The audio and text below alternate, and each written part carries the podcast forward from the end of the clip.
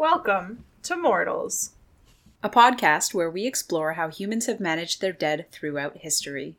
From barrows and burials to cremations and kurgans. We are taking a look at rites, rituals, and practices from around the world. Mortals podcast is for the morbidly curious or the curiously morbid. This week, we are talking about the AIDS memorial quilt. Please take care while you are listening to this episode. There are detailed descriptions of disease, of rampant homophobia, as well as government negligence, medical negligence, and epidemic outbreaks, as though we have not had enough of those. And of course, and unfortunately, a great deal of death. Now, let's get on to the show.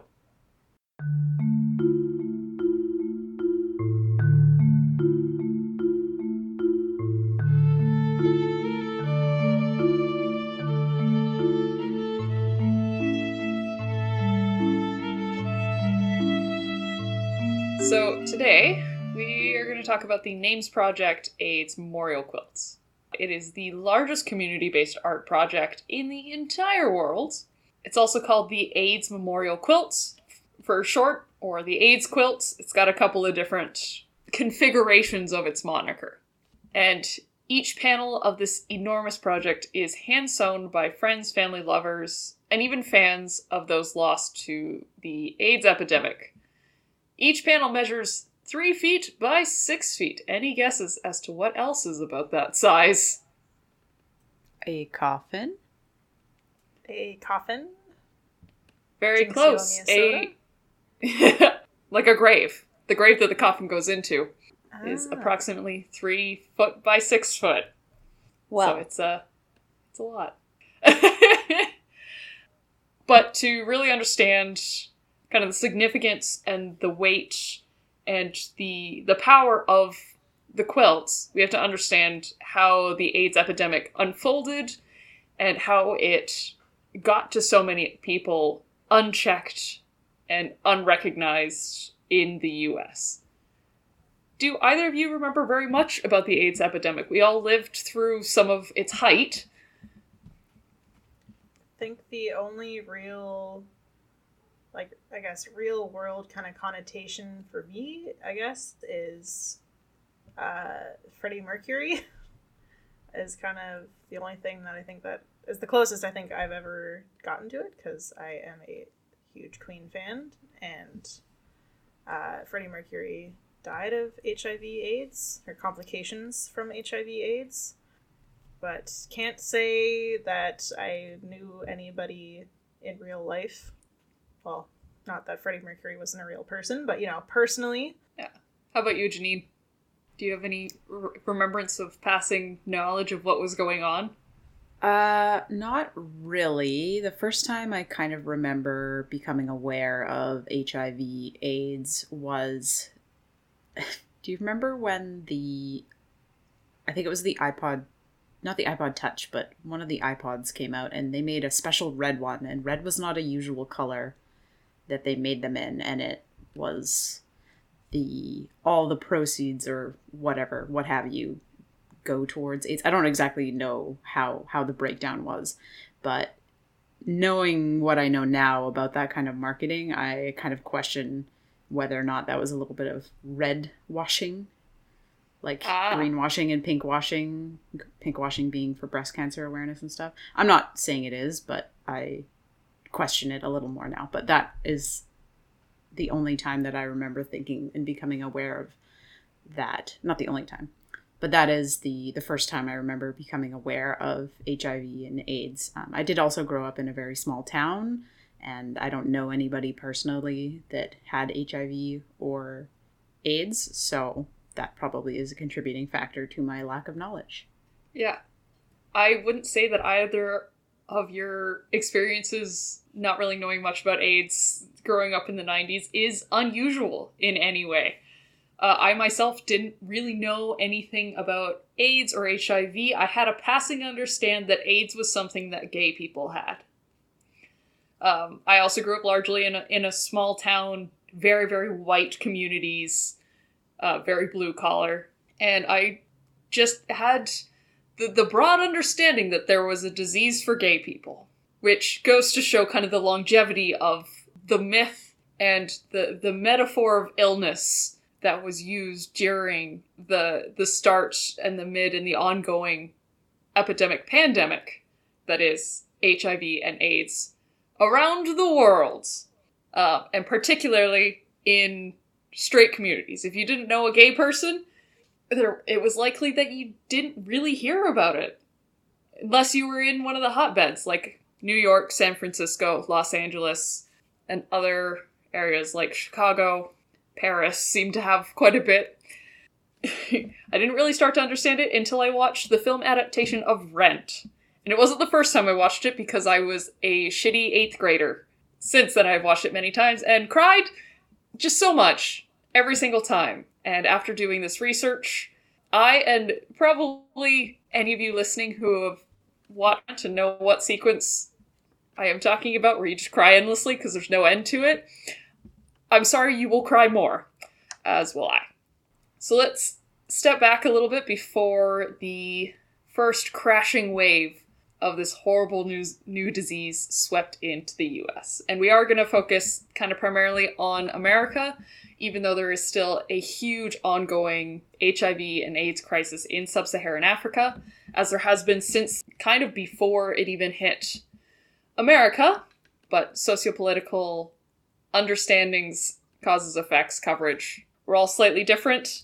And hopefully one day I'll be able to, we'll be able to address the situation more clearly and with a better understanding of how it's affected other parts of the world.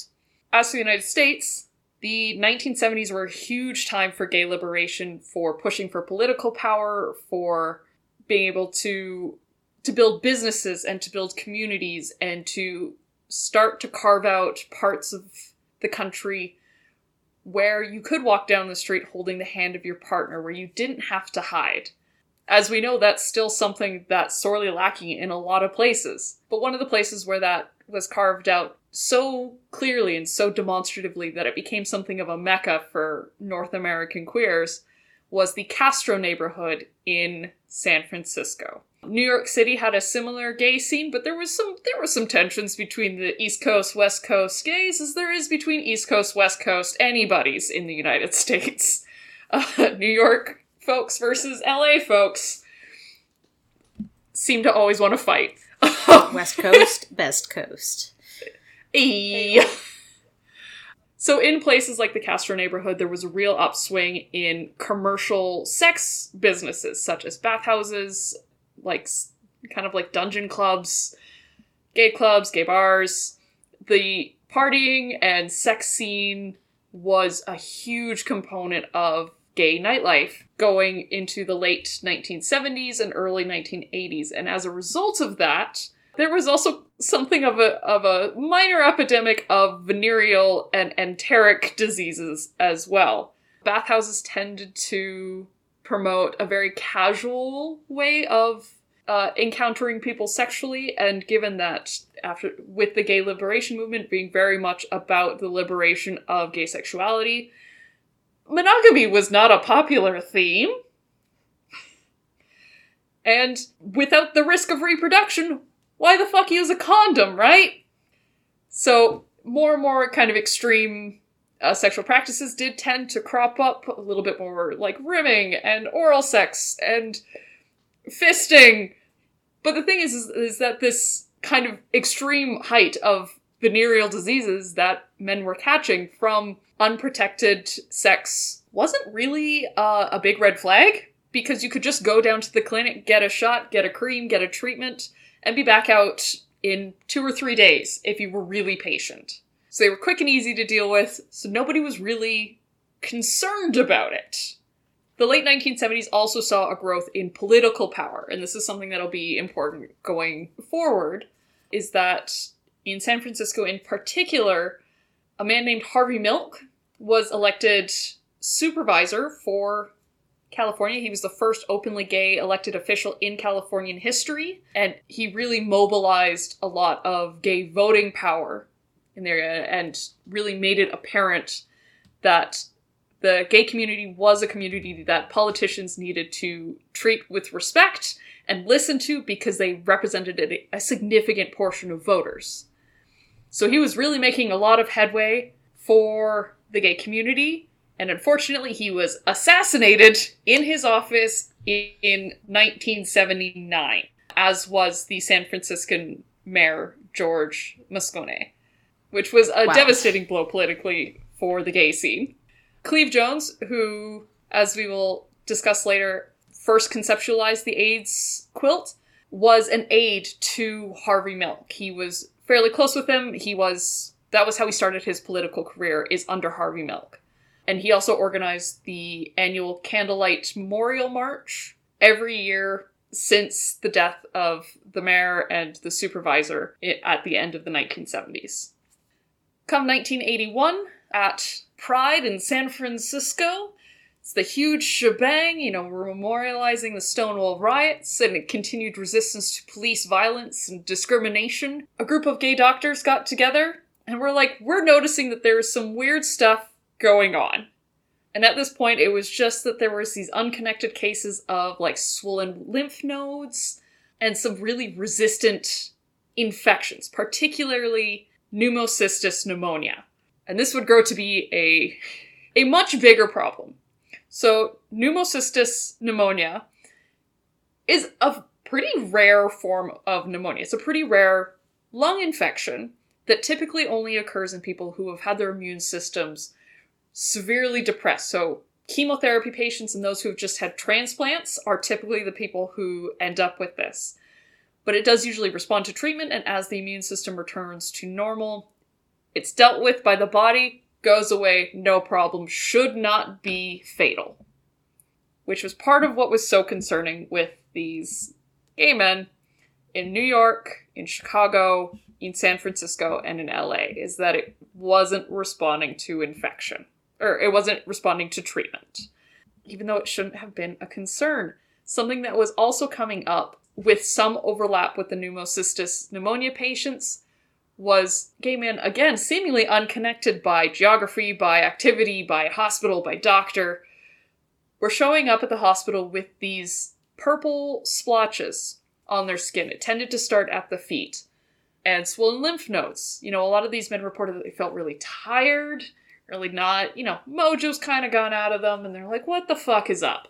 And after some deliberation and some confusion, because most of the American doctors had never seen this before, even though it had been mentioned in textbooks, these men were diagnosed with having Kaposi's sarcoma, which often gets shortened to KS. KS is another extremely rare disease that is typically pretty benign and up until that point had only been seen in Jewish and Italian men in their 50s and 60s, and it usually showed up, didn't hurt, didn't really do anything, and usually the patient would die of something maybe related, but usually unrelated. So it was typically a pretty br- pretty benign cancer and a pretty benign pneumonia that for some reason were not going away in these healthy 20 to 30 something year old men who just happen to all be gay. Not a great time, not a great start. I can't imagine the feeling of being in that community at the time and doctors trying to figure this out and not you just you just keep living your life but you go out afraid. I say I can't imagine we're in a pandemic right now. Uh, and that was a pandemic of sorts and I've heard people talk about it as a forgotten pandemic. It's still a pandemic. It's still raging Yeah. right now. It's COVID 19. If you're, you know, if you're born after 1981 or have haven't died before 1981, COVID 19 is not your first go round at the pandemic rodeo. I know a lot of uh, First Nations reservations have very high uh, HIV and AIDS epidemics, like ongoing in Canada, that people just, you know, people just don't either don't know or they don't talk about it. So it's definitely still 100% ongoing.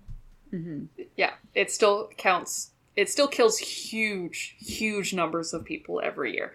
and usually from opportunistic infections, because as we'll discuss, what HIV and AIDS does, or what AIDS does when it stops being HIV, is it destroys your immune system.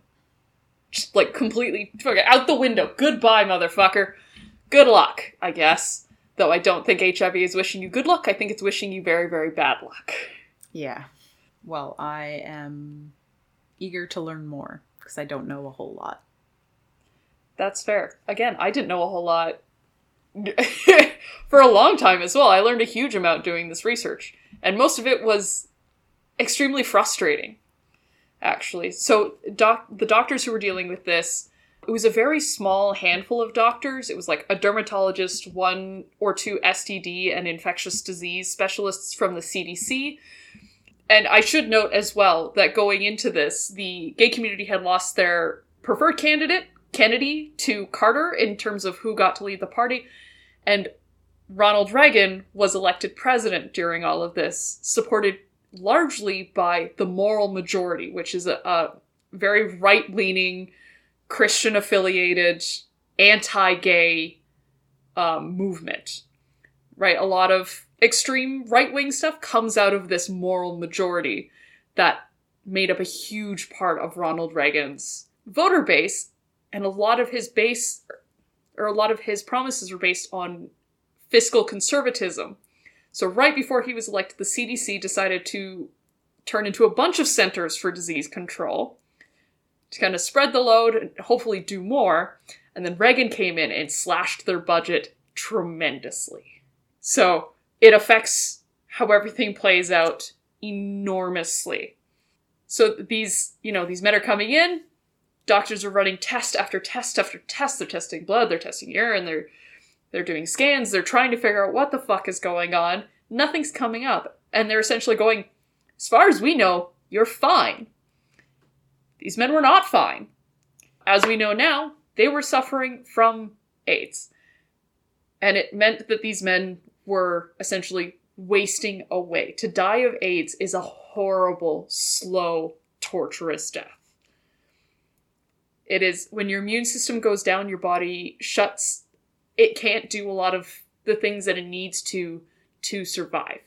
It doesn't take in nutrients from the food that you eat. It damages your brain quite badly and can lead to dementia like symptoms. You know, everything you do, you're risk from everything.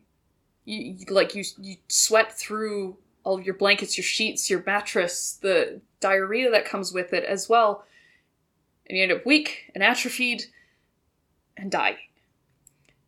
And a lot of these doctors, you know, the first few patients, the doctors, you know, testing away what they can, but essentially hopelessly watching these men waste away and die from something that they cannot find.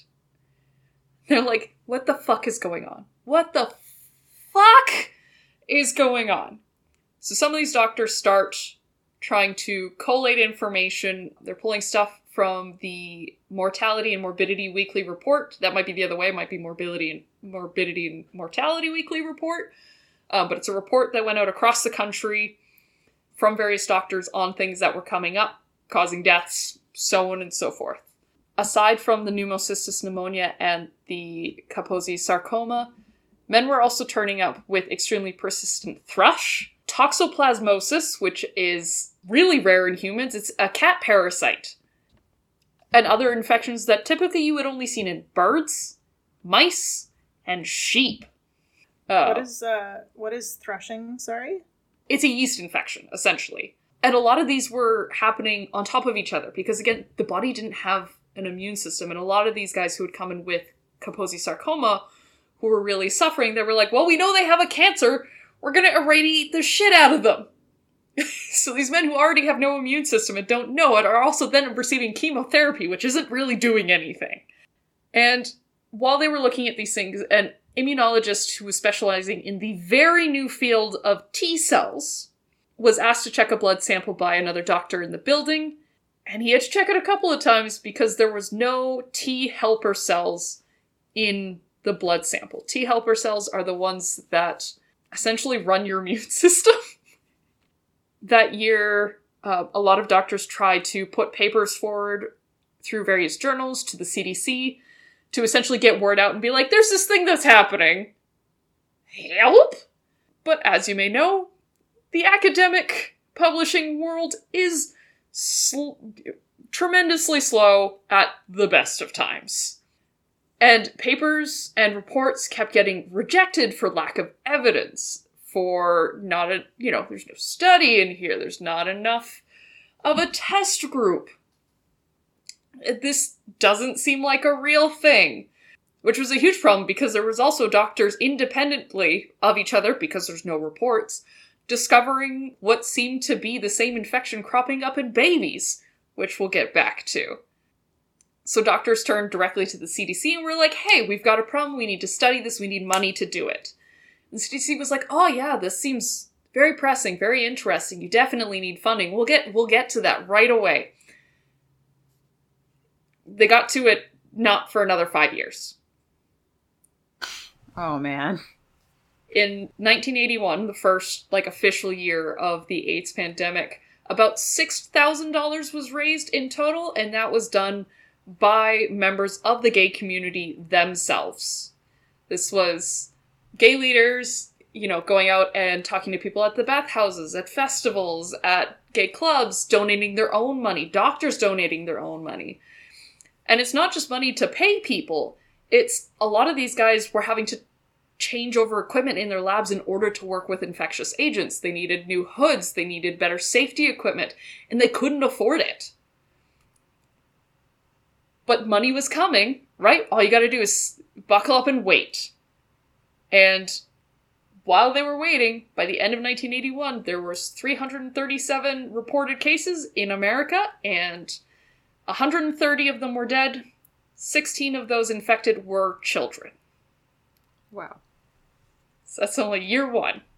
They had started to understand from the, the small cluster studies that they were trying to do themselves that there was this long, convoluted web of sexual contact spanning from the west coast to the east coast because people would travel to these places, right? To go to these gay meccas where they could finally be themselves and not suffer from the repression and the oppression and the, the familial homophobia, which was rife at this time, right? We still got plenty of homophobia now, but there was no protections for gay people at this point. If you were gay and your employer didn't like it, you're out of a job. If your landlord didn't like it, you're out of your apartment. There was nothing to protect you from having all of your resources and all your safeties stripped away. They were starting to understand that it was being sexually transmitted somehow. They weren't sure if it was a virus, if it was an STD, if it was a bacteria. Um, there's a lot of theories about it being a result of contaminated poppers, which was in a type of inhalant uh, stimulant that was very popular in the gay scene to essentially keep you up all night. It, of course, was not poppers, and that was a waste of time and money, unfortunately. The only newspapers who were covering what was happening were small gay newspapers in the gay areas. And Kaposi sarcoma quickly became known as gay cancer. Lovely Um, name. Yes, and it's an unfortunate trend that very much puts this burgeoning epidemic in lockstep with male homosexuality. When it started to show up in other people, particularly in intravenous drug users and their babies, particularly women who were sex workers and drug users, it was turning up in their newborn babies because HIV can pass through the placenta. Was later found that can also be passed through breastfeeding. And it was also showing up among Haitian refugees, but it also showed up in straight women who happened to sleep with men who slept with men. And still nobody was doing anything. There was no money coming out of anywhere. They were finding, they were like, okay, so these sexual contacts between these two people who now have this problem was over a year ago. So doctors are looking at this dawning epidemic and understanding that they don't know what it is, how to stop it, how exactly it spreads, but they know that it has a latent infection period of over 12 months, in which the men who have it are asymptomatic carriers. They do not know. They have no signs, no symptoms, and are passing it around. You can see how this domino effect goes bad. Goes very, very bad. Well, Uh, at the point where they're discovering that it has that latent period of up to 12 months or over 12 months, you know there's already so many more people who are infected who have not been identified yet, who have Yeah. just continued unknowingly to to spread. Um, yeah, Yeah, and the so the you know, IV drug users, children, Haitians, women were not considered to be suffering from gay cancer because they weren't gay. How could they have gay cancer if they weren't gay? So they just got written off despite doctors going, "Wait, no. This is this seems very connected." There was even there was a Dutch Dr. Grethe Rask, I think is how you say her name. Um, but she was a surgeon working in Zaire in like 1970s, in the 1970s, who, after returning home from working in an extremely undersupplied hospital in which she had a lot of contact with blood and other bodily fluids um, from patients, essentially contracted pneumocystis pneumonia and died in 1977. And when later her colleague and friend who she had tasked with finding out what was killing her um, suggested that it might be related to something in the blood. It might be a virus or something. They wrote it off and were like, well, she was a lesbian. So, of course, she got this gay immune deficiency. So, suddenly there was this shift going on where it wasn't, okay, we have an immune deficiency, and the largest group we have represented in our data is gay men. It was this only affects people who are gay, whether they are receiving infected blood or semen or not. That box of this is a disease that gays have is being erected and reinforced through the early 1980s. I can't imagine that there will be any lack of moralizing about this subject. uh, yeah. Uh, so the, the constellation of diseases and infections that were happening with super high co- comorbidity among this group was eventually called gay related immune deficiency or GRID. The CDC never cottoned onto the name, but it is what was being used to the rest of the medical community to discuss what was going on. By the end of 1982, 1,285 Americans were dead. Pretty substantial uh, increase. So, because the, the spread was mimicking hepatitis B, which for which the vaccine had only recently been developed, with huge aid from the gay community, but with no known origin, treatments, or cures, hospitals in the affected areas were starting to get a little skittish. They were worried about being known as the AIDS hospital for their area, and a lot of house staff wanted to start turning away victims of GRID. There were signs posted outside the doors of patients with GRID warning about blood or other bodily fluids being potential contaminants. Some nurses refused to actually care for those patients. They would leave the food trays outside the door and wouldn't change sheets that had been defecated on and sweat through by these men who were dying. And so they'd be stuck like that for an entire shift's worth of time. Hopefully, whoever came on after that nurse wasn't as much of an asshole, but there's no guarantee that it wasn't multiple shifts. And that wasn't, you know, it wasn't restricted just to healthcare. Other gay men in the communities were starting to grow a little paranoid, fastidiously checking themselves for purple spots, constantly poking their, you know, lymph nodes, looking for any sign, any change. Were they in danger? Doctors working on this would have nightmares about dying the deaths that they were witnessing these men suffer. And social services for those dying didn't exist. A lot of men refused to go into the hospital after their diagnosis, knowing that they may never leave again, and if they were gonna die, because that was what the situation was. If you got grid, you died. They wanted to die at home, at the very least. And that, you know, that rejection of care by the people who are supposed to be caring for you, the systems that are supposed to help you when you are suffering a health crisis, that failure is a very unfortunate through line throughout the epidemic. Mm, it's very dehumanizing. Extremely. Extremely dehumanizing. By the end of 1983, 3,933 Americans were dead. Is Uh, that a cumulative number or just I- that year? I think it's cumulative. Okay, but, But still as- quite a quite a exponential increase. Yeah, a lot of the articles that I looked at refer to it as scaling geometrically because the number of infected also grew by thousands to tens of thousands. Things only got worse when some of the knock on effects began to surface. Uh, gay men made up a pretty significant portion of blood donors. Up until recent decades to that point, uh, severe hemophilia was also a death sentence. It meant you lived a very short life and you had to have an innumerable amount of blood transfusions right? Hemophilia for those who are unaware means that you it's a genetic disorder in which you don't have a clotting protein in your blood.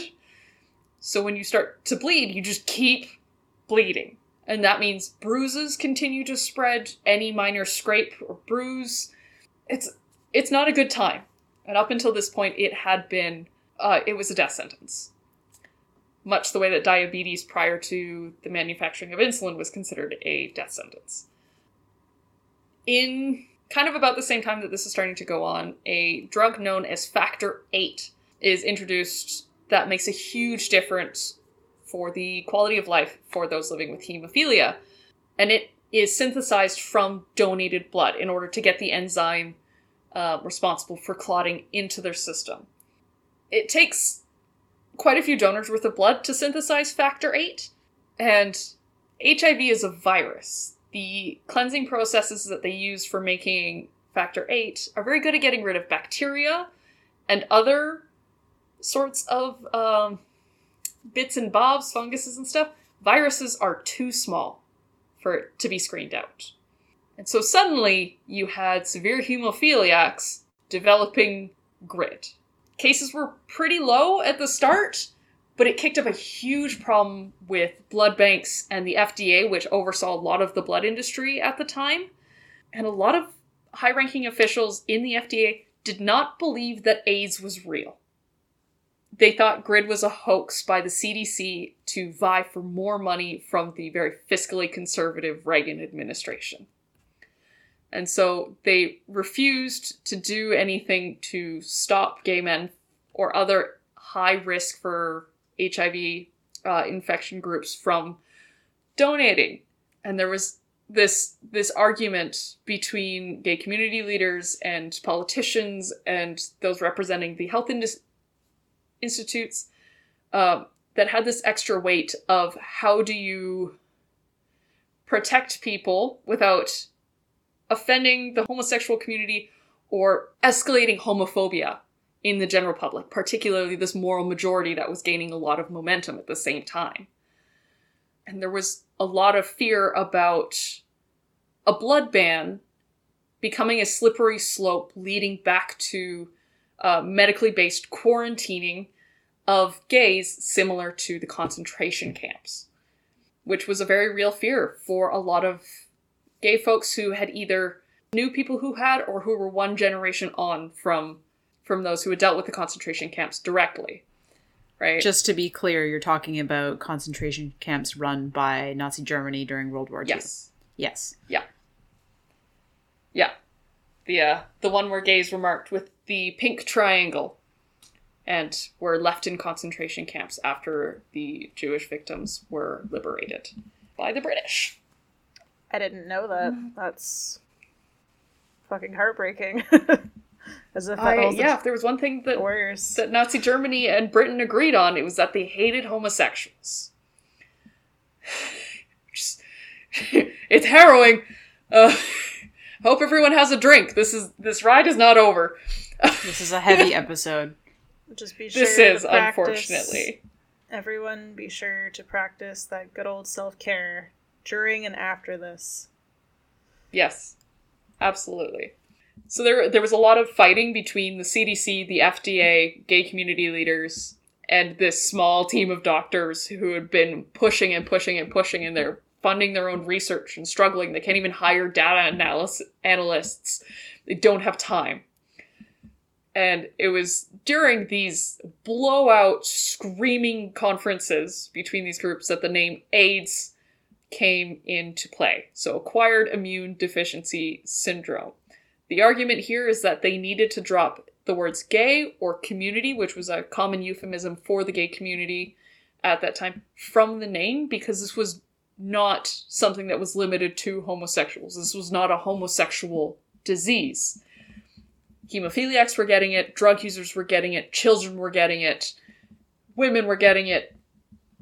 It was everywhere and it it started a bit of a public panic as well because if there was tainted blood in the blood supply, you were only one major accident away from being transfused with HIV positive blood. And the FDA for a long time refused to budge, refused to have a questionnaire asking patients to self-identify, doing a straight out blood ban, sort of thing. They were very worried about whether it was appropriate to ask questions about the sexual behavior or substance behaviors of their clientele. They were worried about pushing people away because they relied on donation. There is a quote from And the Band Played On by Randy but I think it sums up the kind of refusal to act pretty well. Quote, no one cared because it was homosexuals that were dying. Nobody came out and said it was all right for gays to drop dead. It was just that homosexuals didn't seem to warrant the kind of urgent care another set of victims would engender. Scientists didn't care because there wasn't likely to be money or prestige as long as the newspapers ignored the outbreak, and the press didn't like writing about homosexuals. Unquote. Which it seemed to be the case, and a lot of a lot of gay men, particularly those who were coming down with this, there was a real fear that they had done something to earn this that for something they had done had earned them this horrible death sentence. Right? A lot of internalized homophobia, and it was also a lot of public opinion swayed that way. You know, people who were confirmed to have AIDS were avoided. Largely, they were hugely kind of shoved off to the side. There was misinformation going around as there started to be like a little bit of coverage here and there. Misinformation in a pandemic. Misinformation. It's almost like it's no. a it's a devastating thing to happen during an epidemic. but a lot of that misinformation was about how this was spread because there still hadn't been confirmation, there was no education, there was no formal reports because they doctors kept getting rejected. Either that or they'd make some headway and refuse to share it because it was up for publication in nine months. And so people were starting to, they were scared, and misinformation spread that you could catch it through any bodily fluid. So you couldn't, you know, you couldn't share a drinking fountain with somebody who had AIDS. You could get it from shaking their hand or sharing a toilet seat. People were petrified, and it was kind of leading to this, this medical doing finger quotes for those who aren't watching me do it, like a, a like a medical sort of social quarantining that was going on. But again, they didn't have any sort of golden demographic that was dying, so who cares? CDC continued to go, we don't have any money, sorry. And it just kept going on. In White House press meetings, um, there was a reporter uh, named Lester Kinsolving, and he he asked directly if the president or the White House was going to do anything about the gay plague that was going around. And he started asking this in 1982. He persisted for a couple of years, but that first year, the entire room erupted into laughter at his query.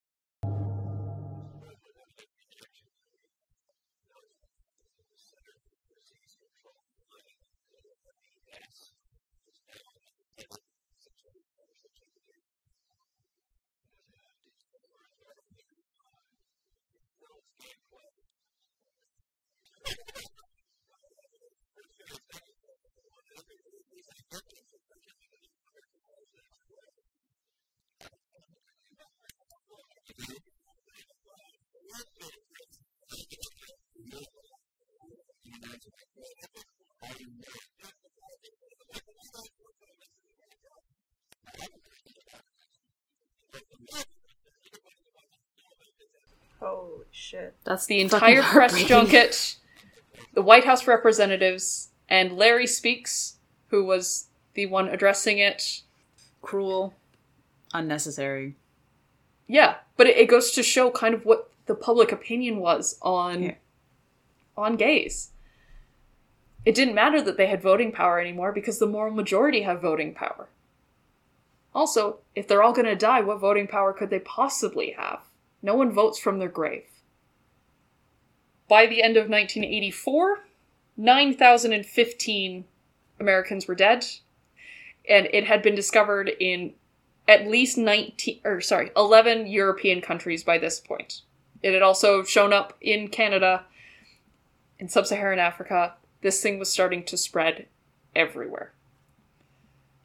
In 1985, a 13-year-old boy named Ryan White, who was living with severe hemophilia type A, was diagnosed with AIDS that came from his factor 8 and there was almost immediate backlash after it was revealed publicly that he had AIDS because he was attempting to hide it for a time because he knew he knew what it meant. The New York Times had started to write pieces about it. Uh, gay writer Larry Kramer had written some very inflammatory papers, particularly coming out and going, "When the fuck are gays going to get angry and start fighting for their lives? Because otherwise, we're all going to die." kind of, you know, it was a pretty strong rallying cry um, that started to garner some attention. What really got attention, though, was this white, well liked 13 year old kid suddenly getting AIDS. An innocent victim, if you will. Uh, after it came out that he had AIDS, uh, parents and other adults from the community who did not have children going to his school uh, petitioned and picketed and essentially made it the case that Ryan could not go to school. He was not allowed to hang out with his friends. Wasn't allowed to be in the community because they were afraid that he would spread it to the other children just by being around them. At that point as well, Ronald Reagan reportedly was still not concerned about gay plague. It wasn't until after Rock Hudson, who was a very famous actor as well as a personal friend of Ronald and Nancy Reagan's, died of AIDS, um, and after his public disclosure that he had been in the closet and had contracted this disease, it was a while after that before Ronald Reagan finally even said the word AIDS in a public space. You know, by the end of 1985, 18,000 plus Americans were dead. At the Candlelight March for Harvey Milk and George Moscone in 1985, Cleve Jones, who had been very active during all of this, trying to get political movement, trying to get budget from the federal government, from the CDC, from the National Cancer Institute, the whole shebang, he learned that in the Castro neighborhood alone, which is only 10 blocks, it's a very small neighborhood, a thousand people had died. And those that hadn't died, a great portion of that neighborhood was either currently dying or looking after someone who was. Yikes. He mentions looking at all of these candles floating out there and imagining that if this was a meadow with a thousand corpses rotting in the sun, somebody might look at that and finally fucking do something. Which is a pretty morbid thought, but by this point as well, it wasn't uncommon to meet a gay man who had no friends left, only had acquaintances because all of their friends were dead. And nobody was doing anything. There was no cure, there was no treatment, there was no screening. You didn't know until you were dying. With that thought, he got a bunch of pa- like poster board and markers and started asking marchers to write the names of people they had lost to AIDS. Um, there was some hesitation, but eventually he had quite a few. They marched them down to the federal building in San Francisco and taped them up on the wall um, as a form of protest. And looking at that, he thought, wow, that looks like a quilt, like something that is lovingly made by hand, that is warm and that is comforting. And from there, he was like, "Okay, we're doing this fucking quilt." So the the late half or the latter half of the 1980s is when you see a lot more activism coming up, ACT UP, is formed, I believe, in 1987 with a very direct action approach. There was it did not operate by consensus. It was here is what we are doing, and you need to take direct action. And this is not support services. This is shutting down Wall Street. This is breaking up mass. This is getting arrested. It's making some fucking noise or dying trying. This is we talk a lot about death and grief, and you know, like I think the one the one episode that's kind of gotten me close to tears was the Victorian photography, or postmortem photography. Yeah. Uh, I'm leaking right now. I know. I'm Yeah. trying really hard not to cry. no, sorry, It's- just uh, uh, Yeah. talking about the quilt and all the posters and everything, and the power behind it. Yeah, to me. the the uh when you said that's something comforting. Mm-hmm. There's just so there's so much empathy there. Mm-hmm. The empathy that they weren't getting from other places. Yeah. Because You got to find it in your community. you do. And and you know, it's part of what's so heartbreaking too is that a lot of the men that were dying were closeted. Their family didn't know. And they were finding out via the diagnosis of gay cancer, of gay plague. And that familial homophobia that was rampant at the time would rear its head, and suddenly these men and women, these children, would suddenly lose their family. There would be no care system. Funeral homes would refuse to take the bodies of AIDS victims for fear of infection. It's they they had to be you know their death arrangements were done by their friends, by their community, by the by the ones who were surviving, quite often by friends who were also dying of AIDS themselves. And the government wasn't doing anything. The CDC wasn't doing anything. The National Cancer Institute, there was just infighting and red tape and bureaucracy. Like in night, I think it was in 1981, there was a cyanide scare from contaminated Tylenol in New York.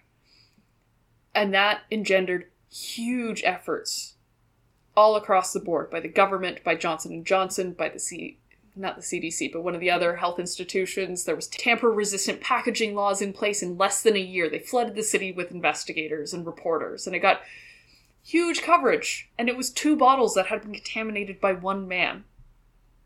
Mm-hmm. There was not even 1% of the CDC funding going to AIDS research, and every dollar was pried tooth and nail from the CDC. Cleve Jones put up flyers in the Castro neighborhood looking for community members to help with this quilt.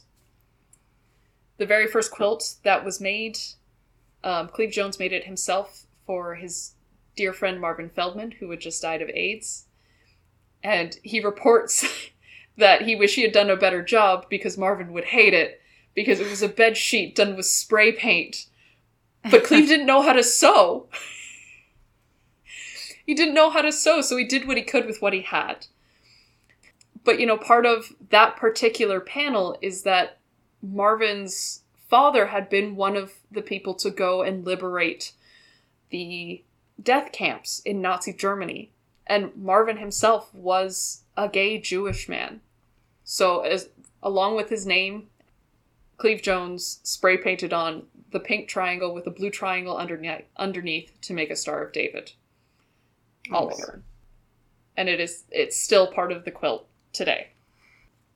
A woman named Gert McMullan showed up that first day with two panels already made. Uh, Gert McMullan would go on to become the keeper of the quilt. She's been looking after it for 33 years. She's moved across the country with the quilt multiple times because for a lot of gay people, that quilt is their only grave site. It was the only memorial erected for them. I think Uh, that gets me is just like like we're kind of we're going through this right now on a global scale and like in a way like nothing's changed like it's still poor people of color people that are forced to going to work and it's just it's people that have no other fucking choice that are catching these shitty diseases and they're the ones that have to fucking pay Yeah. And there's so many unempathetic people out there who think it's not their problem, that it's not their responsibility to do things for the greater good, for the public at large. And it's just where where's your humanity? Yeah.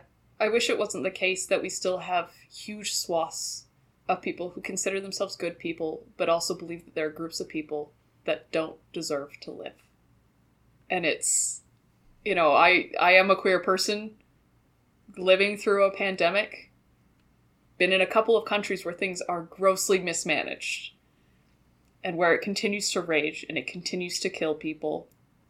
If COVID 19 had a 12 to 18 month incubation period in which it was contagious but latent, I don't know that there would be really anybody left. And how lucky we are to be in a in a age in which the medical community is so on top of things and that researchers are aware of what they're doing that they almost immediately identified what kind of virus it was. Mm-hmm. That they within a year were working on a vaccine. It's incredible. It's unheard of. Yeah, it is. We are in the luckiest position that we feasibly could be with COVID 19, but the moral majority is not gone by any stretch of the imagination. They don't call themselves that anymore, but it is not gone. That right wing extremist, only some people deserve to live and the rest are suffering God's punishment, that group is not gone. And it's really upsetting. Um, yes, it is. And we'll see if something like this quilt is eventually made for COVID victims or if there are just too many. So by October 11th of 1987, so this is a little over a year since Cleve Jones had this idea, the quilt included over 1900 grave sized panels. Uh, these included panels for young children that had stuffed toys and blankets sewn into them. Others included the ashes of the memorialized individual. Um, some had clothing, there was pictures, there was quotes, there was notes. And like I said, for many, this was the only grave they got. Uh, what was really soul breaking is when I was watching Common Threads, which is a documentary about some of the stories from the quilts um, that was released in 1989. One of the panels included a scribbly note done in a young child's hand that just said, I miss you, Daddy. Oh, That was not a laugh. I'm sorry, I'm now also crying because that fucking. I sobbed. Just that whole film. I sobbed. I think what's getting to me is like I guess I'm learning a little bit about myself here is the denial of like the denial of a place the, the denial of a grave marker, I guess. And I think that, you know, for the most part, grave markers are for the people that you leave behind. But I'm gonna try to pull myself together here for a second. um, the fact that nobody bothered, or many people didn't even bother to give their sons and daughters a place to rest. And I think that's what that's what's that's what's got me feeling things. And I guess that's Yeah. kind of tapping into uh, how I feel about mourning and grief. Yeah. And I mean that's that's a huge part of why the quilt was made. That's why the panels are the size of a grave. Is demanding that people look at the land that this takes, looking at the number of graves and the sheer space that is no longer taken up by living people. And saying, look at this, you let this happen. when the quilt was displayed for the first time on the National Mall in Washington, D.C., um, which was that October 11th. It was during the National March on Washington for lesbian and gay rights. It covered more space than a football field, which I maintain is a stupid unit of measurement. Um, but it included 1,920 panels that were assembled into blocks. Each and every block was ceremoniously unfolded by volunteers, while celebrities, politicians, family, friends, and lovers read out the names of every person represented in the quilt. Half a million people visited the quilt that weekend, and it raised a huge amount of money for AIDS services across the country. Because again, there was no there was no hospice services for these people whether they were dying at home or dying in hospital. They were being cared for by their loved ones until the end. The the quilt then went on tour around the United States to be displayed in other areas. By the time that the quilt came back to Washington D.C. in 1988, it had grown by 6,000 panels. There was 8,288 panels that were displayed on the ellipse in front of the White House, which I believe is a much larger green space. It traveled around the world, raising, you know, half a million dollars. The last display of the AIDS Memorial quilt was in 1996. Uh, so this is well within all of our lifetimes. And at that point, the quilt covered the entire National Mall in Washington. It was nominated for a Nobel Peace Prize. Uh, it was the subject of documentaries. It was making a lot of headway at the same time that groups like ACT UP were making huge progress. ACT UP was also responsible for making it possible for women to be included in experimental uh, drug trials, because up until that point, the CDC's definition of AIDS excluded women and excluded them particularly from experimental drug trials because of the thalidomide scandal not that long ago, in which thalidomide was prescribed very heartily to pregnant women and resulted in an enormous amount of birth defects in which children were being born without limbs. So ACT UP was huge in getting that rectified because in 1987 they did start producing AZT, um, which is an antiretroviral medication that helped to reduce the viral load of HIV to try and slow down the development of AIDS, which comes a while after one has HIV at the time that they discovered that it was a retrovirus and it was reconfirmed because it was first discovered in Paris and then again in the United States, they were like, we'll a vaccine in two years. We still don't have a vaccine in 2021 going on 2022. There was, yeah, there was huge controversy about the experimental drugs that were coming out. There was some ill side effects, but like, they were like, it seems to be helping. We cannot withhold this from people who are dying. And it was the first time that there was treatment for any of this. Six years after this had started. Six years of people just dying. No treatment, no relief. Like by the end of 1987, there was 71,751 cases of AIDS that had been reported to the World Health Organization, and 47,000 of those were in the US. The, those are just reported cases. Uh, Common Threads claims that 46,000 people in the US were dead of AIDS by the end of 1987. It's they were like 3 out of 4 people who get this die. Which is an enormous mortality rate. Cases passed 100,000 in the US by 1990. That was also the year that Freddie Mercury died of HIV AIDS. Throughout the, the 90s, better and better tests were developed for screening HIV and by the time that the last display of the quilts was held, the estimated number of people living with AIDS worldwide was 23 million people.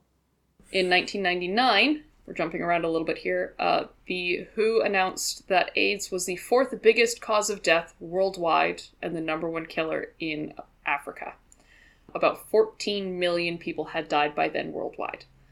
The year 2000 saw the quilts move from San Francisco to Atlanta for financial reasons.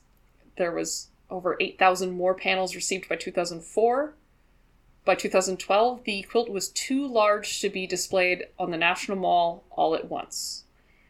And each panel, again, is the size of a grave.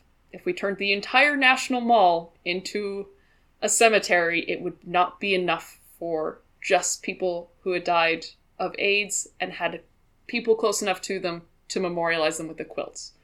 The panels on the quilt only represent a very small portion of the people who died. In 2019, in November, the National AIDS Memorial became the permanent caretaker of the quilts and the archival collection of over 200,000 objects, documents, cards, and letters were transferred into the Library of Congress. By the time it moved back to San Francisco in 2020, the quilts weighed. Uh, guess how much? Guess how much the quilt weighed? One ton? Um, One ton? Is you guess? Are we talking the emotional weight or are we talking physical weight? Because Yeah. Unfortunately, we're only talking the quantifiable wa- weight. I'll go halvesies. I think this is half 500 pounds. Is that half a ton? I don't know. It was 54 tons. oh, How big So- is this thing? It had is it, It all in one piece or is it in like multiple pieces? It's in blocks, so there's about eight panels per block. Um, it required several semi trucks to move it from Atlanta back to San Francisco. There are nearly 50,000 panels in dedication to over 100,000 people. Like I said, it's the largest ongoing art community project in the entire world, and it is 1.3 million square feet. I believe It's it. more than 50 miles long. Gert McMullan still see- oversees and protects that quilt. She keeps everything that falls off of them. She has filing cabinets that are full of, of ashes and teddy bears and clothing and names and cards that have come off of the quilts or came with the quilts because she doesn't necessarily know where they go back, but by God, she is not getting rid of them. Mm-hmm. She is and- a curator. Absolutely. It's she's also been called like the head head handmaiden of the of the quilt. it's not how she refers to herself. But when when COVID started to outbreak and Gert McMullan heard that nurses in her area, some of the same nurses who had been responsible for taking care of her friends and family that were dying of AIDS, um, when she heard that they didn't have enough masks, she and some of the team there actually started using donated fabric from the quilt to make mask covers for the N65 masks that they could reuse. Because over the years, a lot of materials were donated to the project for people to come and make their panels from.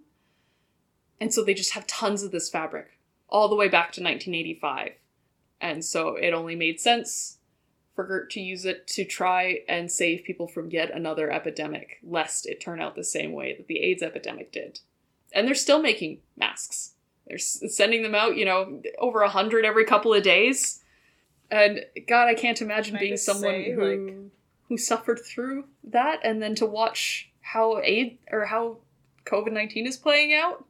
Fucking Jesus Christ! Well, Gert's a badass. Oh, absolutely. That goes without saying. Yeah. And there's there's a lot that I wasn't able to include in here. Um, a lot of the stuff done by ACT UP and by other activists, the the specific ways that AIDS attacked Black Americans and immigrants and you know children and HIV or and uh, IV drug users. You know how it affected sub-Saharan Africa, European countries, how it impacted Canada. There's just not enough time here. I don't have the time to do it justice. But I, I think that there is something very very human about the the effort by those remaining to make something for the person that they have lost. Like a gift. Like the gift of a personalized handmade grave to keep them warm and to keep them safe. And it's, It's just I think it, it if if you your country has essentially turned their back on you and is saying that doesn't matter that your friends are dying. It doesn't matter that these people are dying because they're not the people that we, the people in power, care about. Just to have that one little shred of humanity and care and consideration. If if ghosts are a thing, and these these people who have died of AIDS can see the amount of empathy that they're being given just through this quilt, the amount of care and love. I hope they can see it. God, I Because so I can't too. imagine, I can't imagine how fucking awful it must be to know that you have this disease, this virus, and three out of four people who get it die. Say you're it's 1982 and you get it, and why isn't the government doing anything? You know what's going to happen to you. You can see it coming, and you can see that people don't care. How fucking heartbreaking is that? Yeah. And to find out later that the incubation period is so long and wondering who did I kill? Who who did who did I infect? Who infected me and how did they get to somebody else and being I think in that web and looking at all of the directions in which it spools out and knowing that every person who receives the diagnosis is receiving in essence a death sentence and looking at that web of your community, your hard won little community of acceptance that has faced police riots and discrimination, and to look out and see the tsunami that's coming to collapse it and wash it all away is probably one of the most horrible things I can imagine settling in one's heart. And the quilt received a panel some years ago that just says the last one because the hope is that eventually there will be no more panels being added to the quilt and that there will have to be no more surrogate graves and that we can say that AIDS is over. Let's fucking hope so. Let's fucking hope so. There is a documentary about that panel and about the quilt that I unfortunately was not able to access. It's only available through iTunes and it's not available in Canada. so. and as much as all of this sucks and it hurts and it is so underrepresented in our education and in our public imagination, but it is important that we know and that we understand the weight of making things for the people that we lose. For Mm. taking the time to sit down and think about how that person was to us. How did they appear? What did they love? What did, you know, how did they dress? Would they hate this fabric? Would they hate this color? Too bad, motherfucker. Come and stop me. I'm gonna put sequins on your panel. Like, to kind of have that last, like a last coffee date with somebody that you've lost is huge. Mm-hmm. Unlike the articles that were released during this time, the 80s and the 90s, that were filled with empty platitudes about how this was going to be over soon, it's probably not a problem. There is some hope on the horizon. There are two cases of AIDS being cured in the world. One is known as the Berlin case, in which a man had extensive stem cell treatment. Um, and for months afterwards, they were not able to find the HIV virus in his system. So he's considered cured, uh, as well as the London case, which was a case of a bone marrow transplant, which again, extensive and expensive, but he no longer had HIV in his system. And with all of everything that immunologists and virologists and vaccine development companies have learned through developing the mRNA vaccines for COVID 19. They are set to start in the near future human trials for an HIV vaccine based on the mRNA technology. Wow. So, if we are lucky, the end of this pandemic that we are currently living in will also mean the end of the AIDS pandemic. Wow. Wow. So you can actually look at the quilt online through 2020. They were supposed to, they were going to try and display it, but COVID happened. So they've actually digitalized most of the panels. So if you go to the National AIDS Memorial website, you can search the quilt for specific names. You can s- search for Marvin Feldman and find the original panel. You can look for Rock Hudson. You can look for Ryan White. You can look for Freddie Mercury. You can just zoom in and just look at the panel and the work and you know kind of the unskilled love that went into making panels for people. Because a lot of them do kind of look like kids art projects. Like cards that your kids bring home from kindergarten for you know mother's day father's day but made with just as much love as a child has for their parent and as a loved one has for their fallen community. Uh, safe sex is now a very important tenet of queer sexual relations across the board, and making sure that you are getting tested regularly, especially if you are sleeping with multiple partners, and especially if you are having unprotected sex. Pregnancy is not the only thing you have to worry about. So, if you're out there, wear a mask, get vaccinated, make sure you are being tested regularly for STIs, even if you are only sleeping with one person, and take care of each other. Take care of your community. Make things for the people that you love, even if they're not with you anymore. Stay safe out there, mortals.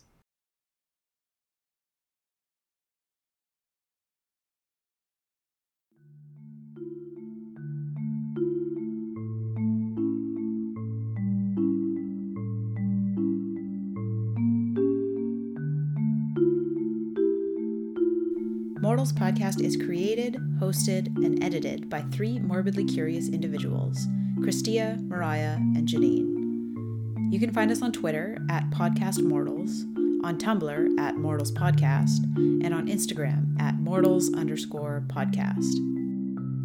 Our music is A Mermaid's Eulogy by Etienne Roussel. Thanks for listening, mortals. Take care of yourselves out there.